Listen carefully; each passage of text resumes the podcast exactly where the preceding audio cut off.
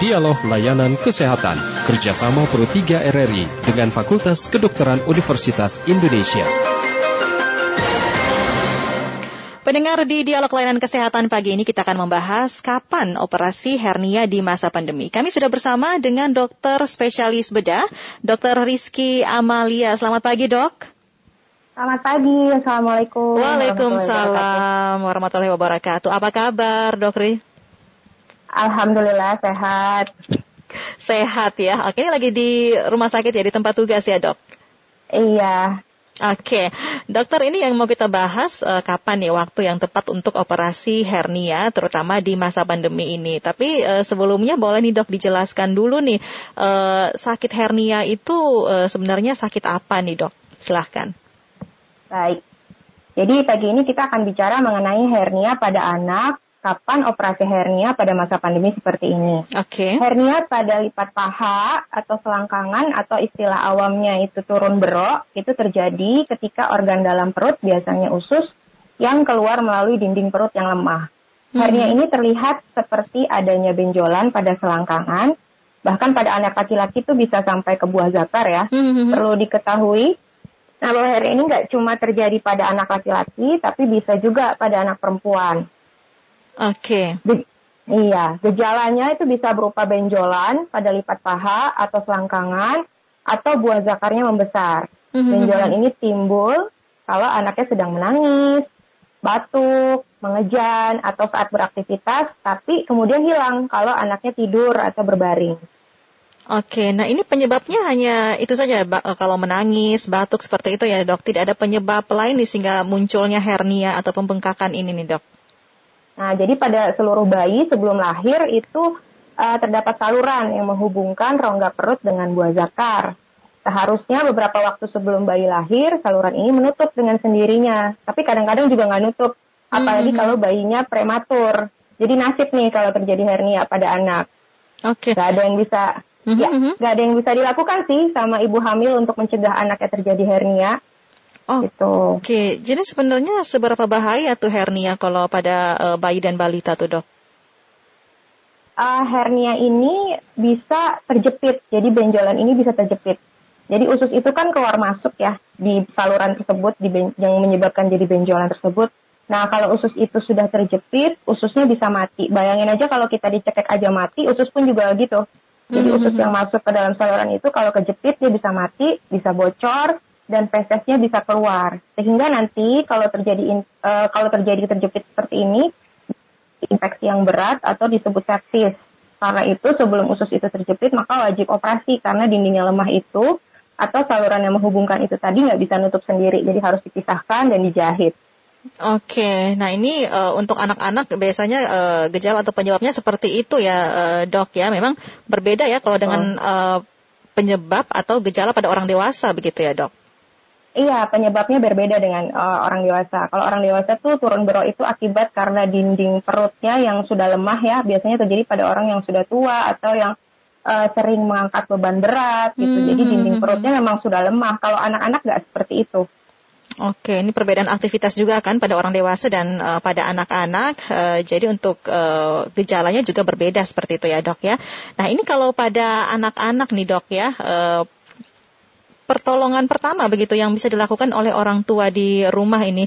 Ini supaya mereka orang tua juga tahu gini, oh kalau anak saya ini ternyata uh, muncul pembengkakan atau benjolan ini nih uh, berbahaya dan ini mengarah ke hernia. Itu tanda-tandanya apa nih dok uh, supaya bisa dikenal secara dini oleh orang tua nih dok? Uh, gejalanya tadi ya benjolannya keluar masuk tapi kalau masih keluar masuk nggak usah khawatir sih jadi itu masih nggak ada tanda-tanda kejepit Nah, tapi kalau sudah terjadi terjepit, itu tandanya biasanya ususnya uh, benjolan tersebut jadi berwarna merah, kemudian benjolannya nggak bisa masuk, jadi terus-terusan ada, anaknya jadi rewel, muntah, kembung, nggak bisa BAB, anaknya bisa terlihat uh, sampai lemas gitu, mm-hmm. bahkan sampai mm-hmm. penurunan kesadaran akibat dehidrasi. Oh. Itu berarti harus segera langsung ke rumah sakit. Oke, itu tidak bisa dengan pertolongan pertama dulu untuk sementara waktu, tapi harus ke rumah sakit ya dok ya? Boleh di uh, benjolan tersebut kalau masih merah gitu ya, itu bisa uh, di apa namanya ditekan gitu ya 10 menitan. Tapi kalau sama sekali nggak bisa masuk, apalagi kalau anaknya sudah muntah, uh, lemes, dehidrasi, langsung ke rumah sakit gitu. Itu ditekannya pakai apa tuh dok? Uh, cukup dengan tangan aja sih, nggak apa-apa. Tapi uh, itu dia ya, kalau memang nggak berani atau uh, takut gitu ya, lebih baik ke rumah sakit. Oke, nah ini setelah uh, ke rumah sakit, uh, lalu uh, dokter uh, atau tim medis itu melakukan tindakan seperti itu ya. Biasanya tindakannya itu seperti apa tuh yang pertama-tama dilakukan di rumah sakit nanti nih dok? Ya, jadi kalau misalnya di rumah ketemu benjolan keluar masuk, tidak perlu khawatir. Yang pertama harus dilakukan adalah diagnosis dulu nih, diagnosis ini hernia atau bukan. Okay. Gejalanya seperti yang sudah yang sudah saya sebutkan tadi, mm -hmm. tapi harus dikonfirmasi oleh dokter. Okay. Kemudian setelah dikonfirmasi oleh dokter bahwa itu betul hernia, apalagi sudah dalam keadaan terjepit, maka uh, biasanya anaknya akan dipasang selang di hidung, terus uh, dipersiapkan untuk operasi sambil anaknya dicoba dikasih uh, analgetik ya, dikasih anti nyeri supaya nggak rewel sehingga siapa tahu benjolannya masih bisa masuk gitu. Tapi kalaupun sudah masuk tetap harus operasi gitu. Oke, itu memang operasi uh, menjadi cara satu-satunya begitu untuk penyembuhan hernia ya dok? Betul. Jadi jalan satu-satunya untuk terapi hernia itu cuma operasi. Nggak bisa diurut, nggak bisa dipencet-pencet, uh, dikasih obat herbal jamu-jamuan atau dikasih daun-daunan di lokasi benjolan itu nggak bisa kecuali okay. operasi. Uh, dan ini memang uh, pernah ditemui ada kasus begitu orang tua uh, melakukan hal seperti yang dokter katakan tadi ya, uh, diurut seperti itu atau diberi ramuan-ramuan seperti itu. Pernah ya, Dok? Ada, ada, betul. Makanya saya bilang sekarang. Jadi karena memang kita pernah kejadian seperti itu, ada yang seperti itu dan akhirnya itu uh, bisa memperparah nggak sih dok? Kalau diurut bisa. kayak gitu? Betul, karena anak kecil itu kan uh, organnya masih uh, rapuh ya, masih uh, kita nggak tahu nih urutnya sekeras apa, yang ada malah takutnya perutnya atau ususnya jadi rusak gara-gara uh, urutan-urutan itu gitu. Kita nggak tahu nih yang yang tukang urutnya ini seberapa kuat dan sebagainya. Okay. Gitu. Jadi lebih baik nggak usah Oke, dan satu-satunya cara ini dengan operasi. Dok, ini sebelum kita lanjut lagi ngobrol kita, uh, kita boleh undang pendengar juga nih dok ya? Boleh, boleh. Oke, ini sudah ada Pak Udin dari Boyolali. Pak Udin, selamat pagi. Selamat pagi, Assalamualaikum warahmatullahi wabarakatuh. Waalaikumsalam Pak Udin. Kita dengan uh, dokter Rizky pagi ini. Ya, Ibu Rizky, Ibu Dokter Rizky ya. Rizky uh, ya. Mm -hmm. Ibu Rizky, betul. Ah, saya kan itu bu suka makan mie goreng mentah gitu habis itu suka makan mie goreng juga sekali makan bisa tiga bungkus gitu sebenarnya hal-hal apa aja sih bu yang bisa menyebabkan bahayanya usus gitu. Oke, okay, jadi ini baik Pak Udin terima kasih. Pak Udin mau menanyakan sebenarnya kalau uh, pola konsumsi atau jenis makan ini bisa mempengaruhi hernia atau tidak seperti itu atau memang hanya di aktivitas fisik saja tadi seperti yang dokter katakan nih dok. Betul. Kalau uh, hernia itu penyebabnya adalah dinding perut yang lemah. Jadi kalau masalah uh, apa namanya mie instan gini itu sebenarnya nggak berhubungan dengan dengan dinding perut yang lemah ya. Hmm. Tapi memang kalau pola makan yang tidak baik tentu bisa menyebabkan uh, saluran pencernaan jadi terganggu juga gitu. Jadi sesuatu yang berlebihan pasti tidak baik lah kalau terlalu banyak uh, mie instan tentu pasti ada efek sampingnya gitu. Jadi yang namanya makan pola makan harus seimbang. Hmm. gitu. Jadi ya nggak boleh setiap hari makan mie instan apalagi sampai tiga bungkus, bungkus ya. gitu. Itu lapar banget berarti pak. Antara lapar dan doyan ya dok ya. Iya betul. Oke lalu ini dok ya kalau untuk orang tua nih yang uh, sudah was-was sekali panik begitu ya dengan kondisi anaknya seperti uh, yang dokter katakan tadi. Tapi kan kita di tengah pandemi ini begitu ya. Nah kan orang tua juga punya rasa khawatir begitu. Aduh kita lagi covid tapi harus ke rumah sakit. Nah ini uh, ada jalan lain gak sih dok? Cara lain begitu? Apakah harus uh, konsultasi terlebih dahulu seperti itu supaya terhindar dari uh, kerumunan begitu ya di rumah sakit? Betul betul.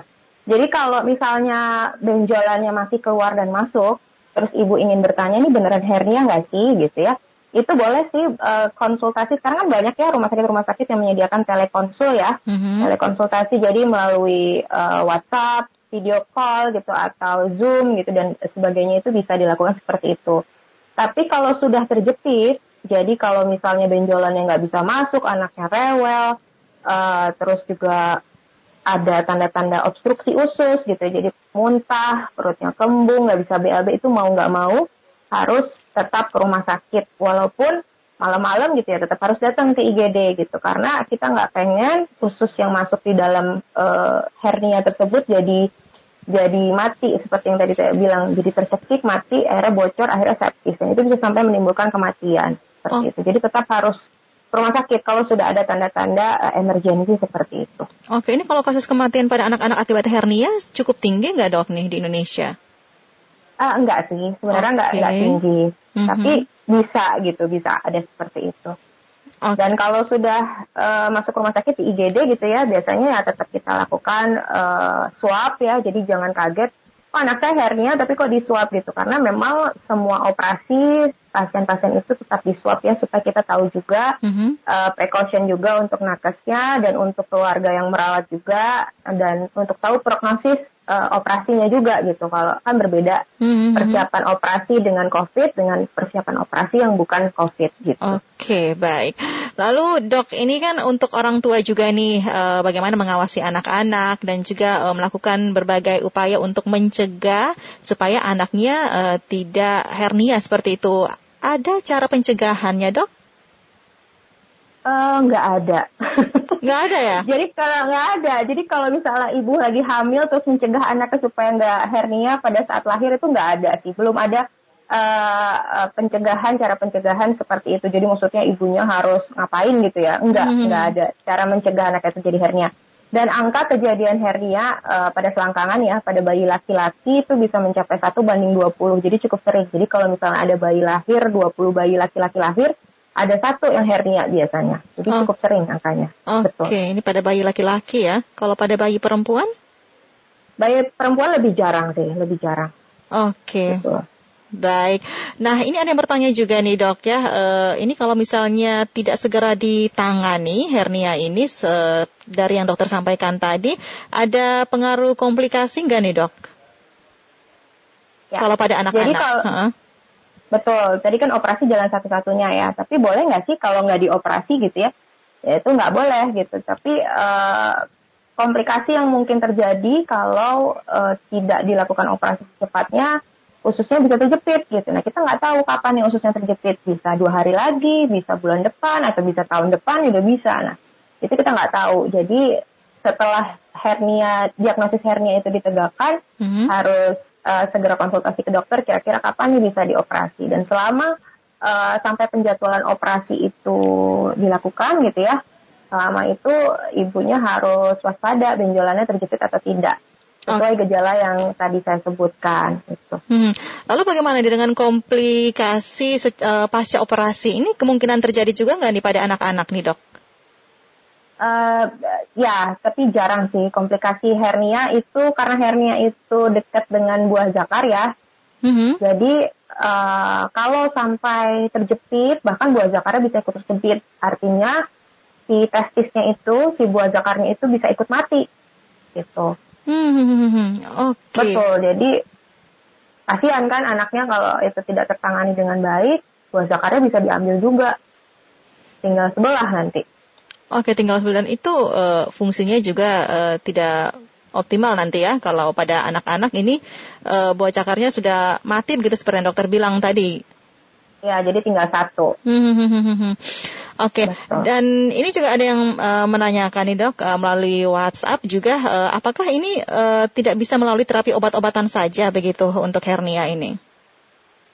Enggak bisa. Kalau terapi hernia seperti yang sudah saya sebutkan tadi, karena penyebabnya adalah ada dinding yang lemah di situ dan ada uh, usus yang keluar masuk, nggak ada obat yang membuat dinding jadi kuat gitu. Jadi ya jalan satu-satunya dindingnya itu dijahit gitu. Oke, okay, baik. Betul.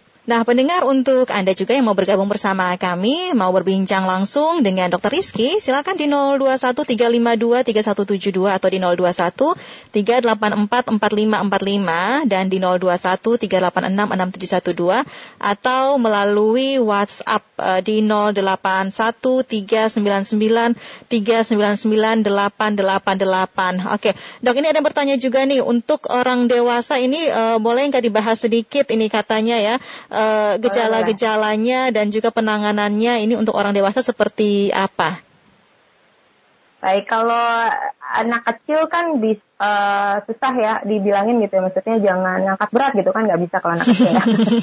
Tapi kalau orang dewasa penyebabnya itu karena dinding uh, perut yang lemah, itu dinding perut yang lemah itu bisa diakibatkan oleh merokok, mm-hmm. bisa diakibatkan oleh uh, tadi ya dia bisa terlalu sering mengangkat berat, jadi misalnya uh, tukang bangunan gitu misalnya, atau misalnya dia uh, kuli yang sering ngangkat ngangkat berat atau misalnya sering ngangkat galon atau apa gitu yang berat-berat itu membuat dinding uh, perutnya jadi lemah gitu. Karena sering me, apa namanya mengejan gitu ya sering menahan gitu. Jadi uh, menyebabkan itu uh, dinding yang lemah dan apalagi kalau usianya sudah 50 60 tahun ke atas kan mm-hmm. otomatis otot-ototnya udah nggak berfungsi kecuali dia uh, atlet gitu ya olahraga gitu jadi mencegahnya adalah satu uh, untuk uh, olahraga pastinya untuk memperkuat otot perut, hmm. merokok juga dihindari, terus uh, ya pola makan yang baik, terus ya itu paling itu paling yang bisa dicegah gitu. Tapi okay. kalau benjolannya sudah ada, sudah terlanjur ada,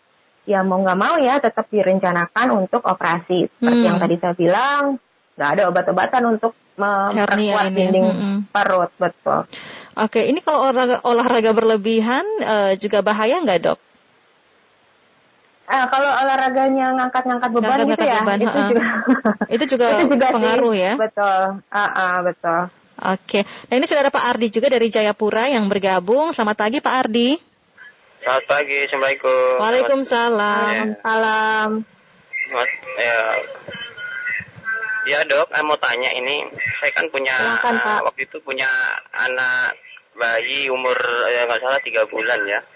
Uh, di di pusar waktu itu pusarnya udah lepas tapi kok uh, dia kayak dibilang untungnya bodong gitu. Hmm. Saya tanya ke bidan itu seharusnya itu uh, bagaimana? Katanya dikasih uh, uang logam yang di uh, apa itu ditekan dengan apa ya tali ke apa supaya itu nggak nggak keluar masuk begitu. Terus uh, saya lakukan itu sampai beberapa hari, akhirnya dengan sendirinya masuk. Itu termasuk hernia bukan itu dok? Terima kasih sama Iya betul. Oke, terima kasih Pak Ardi. Silahkan dok dijawab tadi pertanyaan Pak Ardi. Iya baik. Nah itu salah satu bentuk hernia juga, tapi bukan hernia yang tadi saya sebutkan nih. Yang hmm. tadi saya sebutkan adalah hernia, hernia di selangkangan. selangkangan. Nah, kalau yang Pak Ardi tadi sebutkan adalah hernia di pusar ya, atau disebutnya istilah kedokterannya hernia umbilikalis. Nah, hernia umbilikalis beda dengan hernia di selangkangan. Dia bisa menutup sendiri, mm-hmm. tapi kalau uh, defeknya atau uh, ukuran dari defeknya itu kecil, kurang dari 2 cm, biasanya bisa ditutup, bisa nutup sendiri. Kita tunggu sampai umur 2 tahun, biasanya dia tertutup sendiri. Itu Tapi kalau hmm? defeknya terlalu besar, lebih dari 2 cm pun juga nggak bisa nutup sendiri biasanya, tetap harus dioperasi. Gitu. Oke, okay, jadi yang, kita nggak uh, bisa bilang itu nggak bahaya ya dok ya? Betul, tapi hernia umbilikalis ini lebih tidak berbahaya dibandingkan dengan hernia selangkangan. Uh, Betul. Okay. Dan apa yang dilakukan oleh bidan sebelumnya ya dengan koin oh, atau uh -huh.